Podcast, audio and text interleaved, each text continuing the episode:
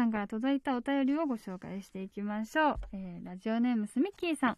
愛ちゃんこんばんは。クレアの特集を読みました。沖縄の景色と愛ちゃんの美しさがとても素敵でページをめくるたびに沖縄の爽やかな風が吹く気がしました。その中でも愛ちゃんの祈れば届く気がしたからという言葉に引き込まれました。本を読んでいると稀に頭ではなく胸にすっと染み込むような一文に巡り合います。波打ち際を向く愛ちゃんを収めた写真と愛ちゃんのエッセイ。その1ページに海で心が洗われるような感覚がしました。今年の夏は沖縄の海を見ながら愛するということという本を読んでみたいと思います、はあ、文学少女ですね。本当に。あなたは美しい。ありがとうございます。こんなに美しい人が美しい言葉を書く人がファンでいてくれるっていうもう誇らしいという。ありがたいです。はい。ということで。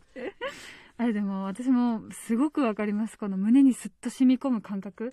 その一文って結構忘れられないし今の自分を多分明確にこう鮮明に映し出されているような鏡のような文章だと思うからなんか今の自分をね見つめるきっかけにもなりますよね。とっても分かります。あありがとうね。はい。ありがとうねはい 続きまして、えー、ラジオネーム肩車のやしちさん。橋本愛さんはじめまして。こんばんは。急に始まりました。愛さんの番組。最初はよく笑う人だな。それも独特な笑い方だな。かっこ引き笑い。と思ってこちらも笑っておりました。愛さんは漫画田村由美先生のミステリーという流れを愛読されていて主人公は整くんと言うんです。とか結構詳しくおしゃべりされていたので私もファンなのでうわ同じ漫画を読んではる。ここ大阪弁と嬉しくなってメールしています。これからもゆったりまったりと番組を続けてくださいね。ありがとうございます。このメールはですねちょっと疑り深い情報がありましてあのラジオネーム肩車のよしさん、かっこ74歳女性と書いてありまして、本当なんですかね なんかすごい、結構ピチピチな文章を書かれているので、あの、何かの間違いなんじゃないかと疑っておりますけれども、本当に74歳だったらすみません。めちゃくちゃありがとうございます。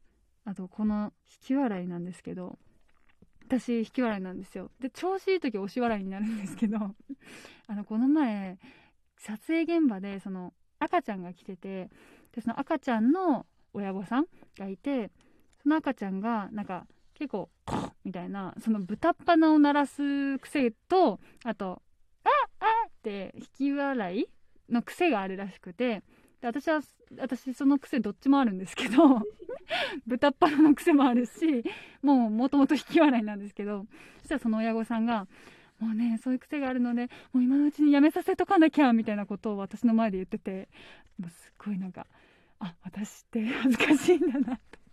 あダメなんだ引き笑いと豚っ鼻と思って。あすごいねリアクションしなかった。私もそうなんですって言ったらね気使わしちゃうから。あそうですよねって言って。恥ずかしいですよね引き笑いみたいな感じになってね一人で気まずくなったことを思い出しました。はい、えー、あでも私はね何とも思ってないんですけどね自分のその癖については。はい、えー、続きましてラジオネーム親指ジャーニーさん。橋本さんこんばんは。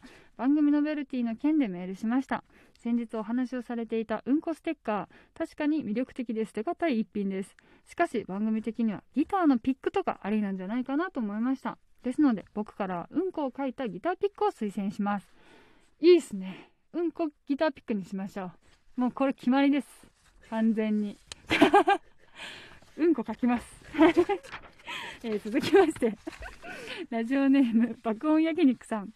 愛さんこんばんは以前お話しされていた番組ノベルティ制作の件愛さんが思いついていた届いて嫌なものといううんこステッカー路線で行くのなら鼻くそ缶バッジはどうでしょうか？超レアアイテムとして土着そおしゃれマグカップも希望ですということでですね最終回にして言葉遣いがここまで乱れるとはあの 今日終わるんでもう弁解の余地がなくなってしまうんですけど 私って。まあでももう決まりましたんでうんこピックは。はい楽しみにしといてください。まあね要相談ですけども。ということでこれで終わりか。はい。皆さんからの愛のあるお便りありがとうございました。